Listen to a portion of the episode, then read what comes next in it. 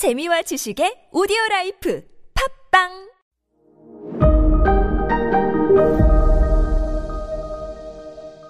네, 여러분 안녕하십니까. 썬킴의 세계사 완전 정복 역사 스토리텔러 썬킴이 인사드리겠습니다.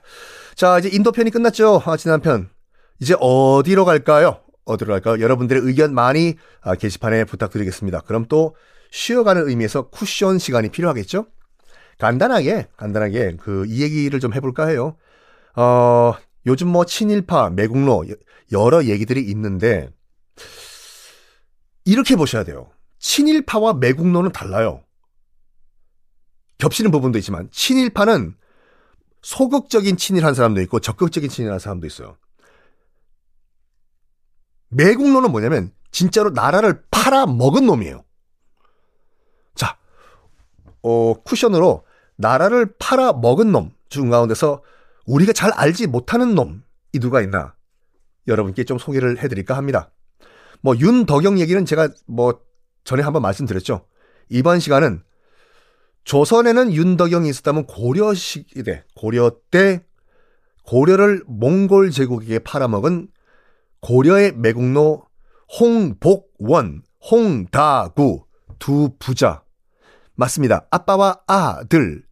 이 부자 얘기를 좀 해볼까 해요.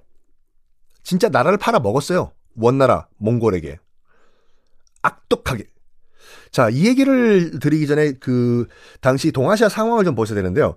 1127년으로 한번 넘어가 봅시다. 어, 1127년에 어떤 일이 있었냐면요. 당시 이제 중국은 음, 송나라가 대륙의 주인이었죠.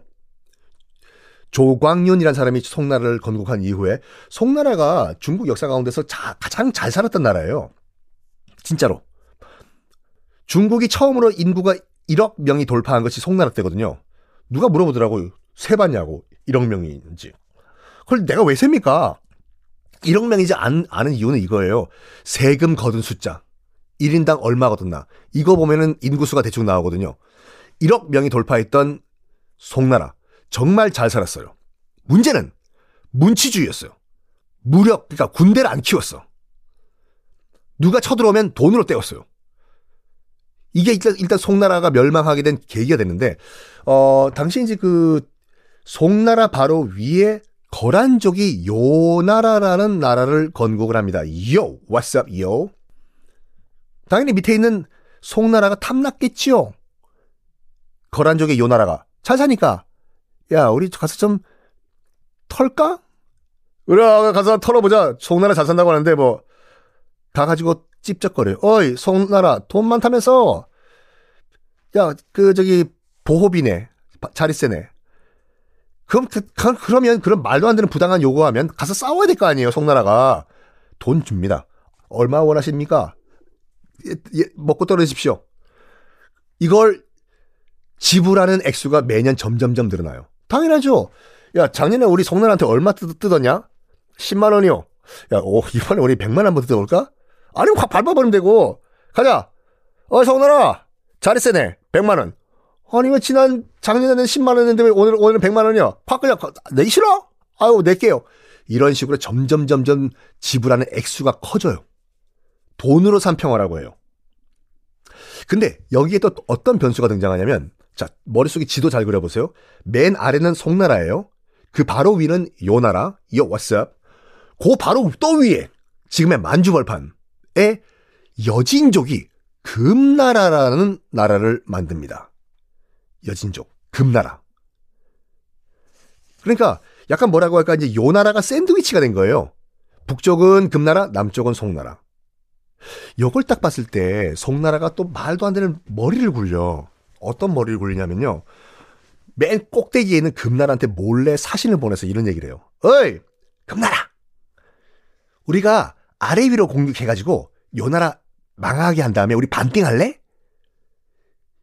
제안을 해요. 금나라도 나쁘지 않아.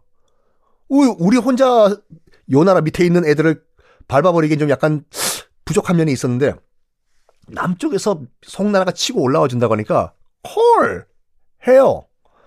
그래서 디데이를 정해 남북에서 아래 위에서 동시에 샌드위치 공격을 하려고요.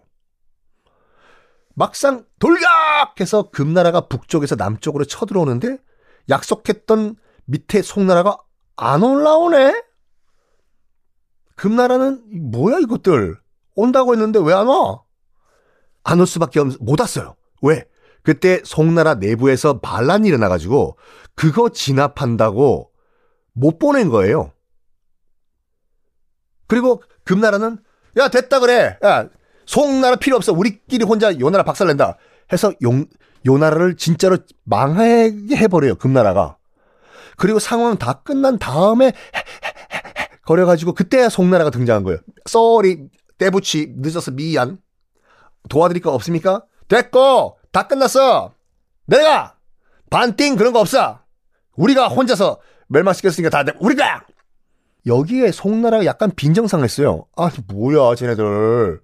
우리가 뭐 안 가고 싶어서 안 갔나? 나라 안에서 반란이 일어났는데 그 정리하고 가야 될 거 아니야. 너무하네 저것들. 어? 그것도 너무한 거 아닙니까? 여기에 이 송나라에서 하지 말아야 될 결정을 내려요.